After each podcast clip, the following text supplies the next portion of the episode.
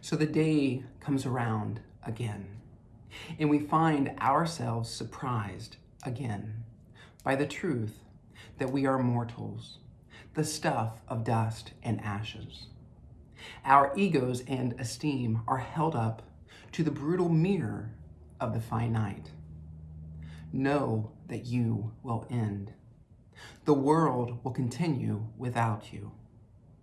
And it's only when our vision is narrowed that we are again able to see all that lies beyond us. Know that you are not God. Know that all things that make heaven and earth reach way beyond you. So, live today with faith in your humanness and let that lead your life. Amen. Hello, Stone Village. I hope this day finds you well and safe in this world.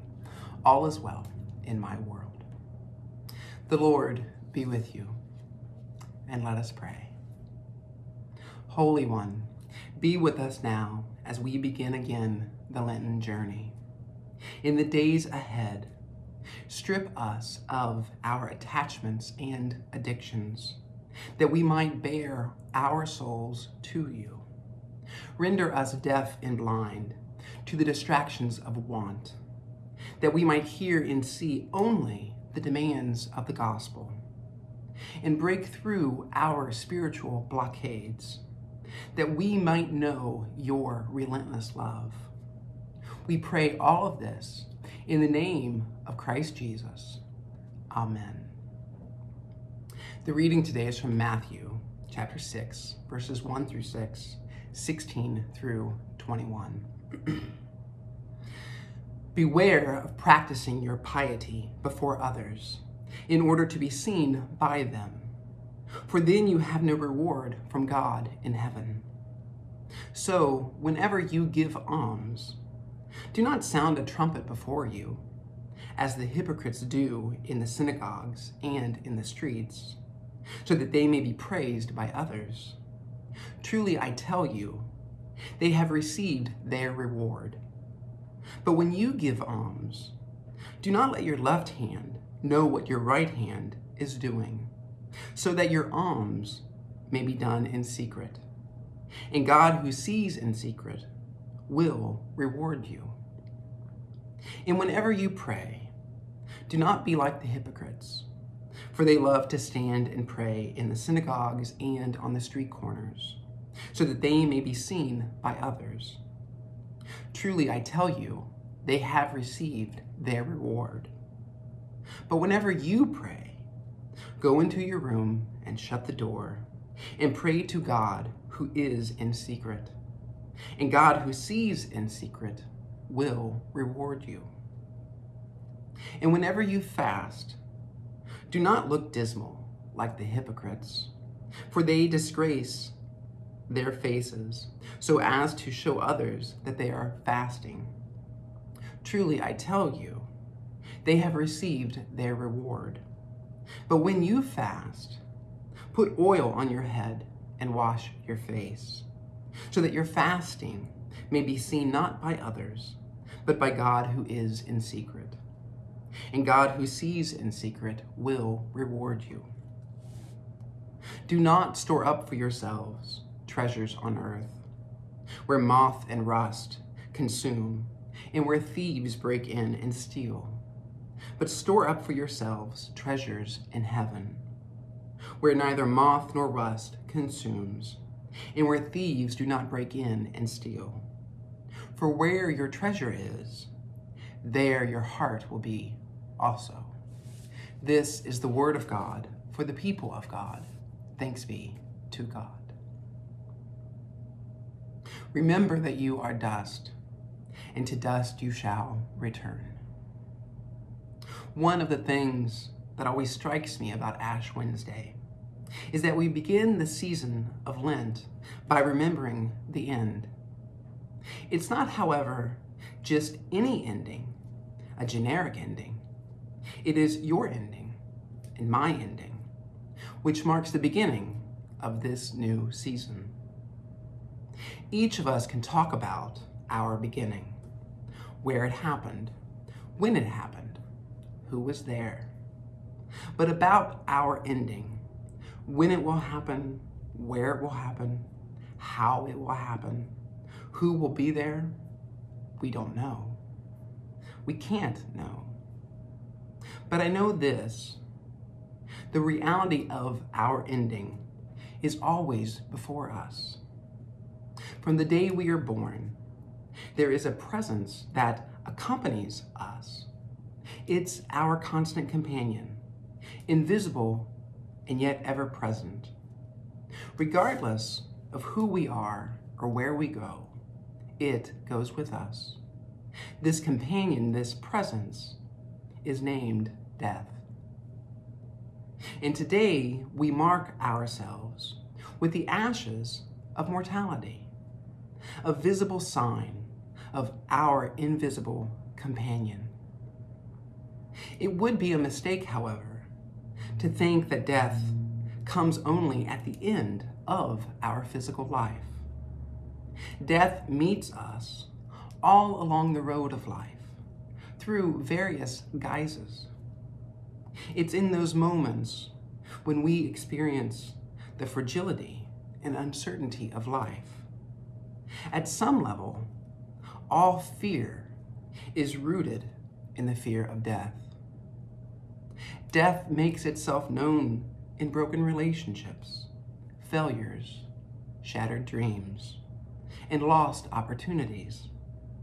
Death often dresses itself in our regrets and disappointments. We recognize death's presence in those times when we betray ourselves and live contrary to who we truly are or want to be. If you've ever known grief, then you've gazed into the face of death. Each funeral we attend reminds us that everyone dies and that we too, one day, will die. We can try to forget, ignore, or deny death, but no one escapes a final ending. But here's my question for us today What if escaping death is not the issue before us? I sometimes wonder if we've not only missed the point of Lent, but maybe we've even missed the point of the gospel. Maybe Lent and the gospel of Jesus are not primarily about being good, a program for changing from a bad person to a good person so we can get a future reward. I've got nothing against being a good person, whatever that means. But I've never read where Jesus said, I came that you might be good, better, an improved version of yourself. What I have read is that Jesus said, I came that they may have life and have it abundantly. Throughout the gospel, Jesus shows himself to be giving life, revealing life, and calling to life. And that's not about tomorrow or some heavenly future after you die. It's now. Life is now. And yet, how many of us grew up with the promise and hope of life after death and living forever? I did, sort of. For many of us, life after death was, and maybe still is, the central focus and purpose of our faith. But the older I get, and the more I experience, the more urgent life before death becomes. Is there life in my relationships, in my home, in my priesthood? Is there life in the way I am living in this moment? Is there life in the way that I see the world and relate to others? Am I growing? Am I bringing life to others? Is there life in me even as I stand before death? And if there's not, why not? What needs to change? What needs to be set free? What needs to be done differently? Those aren't just questions for me, they're for all of us. What if life before death is really what Lent is all about? What if life before death is really what the ashes of mortality are pointing us to?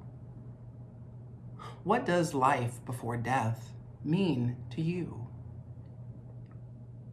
Think about it like this Death is the frame around the picture of our life.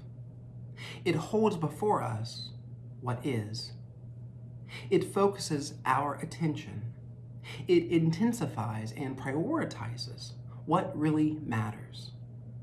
That this life does not last forever, does not diminish life's value, it gives life value. The finite nature of life means that this one moment, this now, is precious and priceless.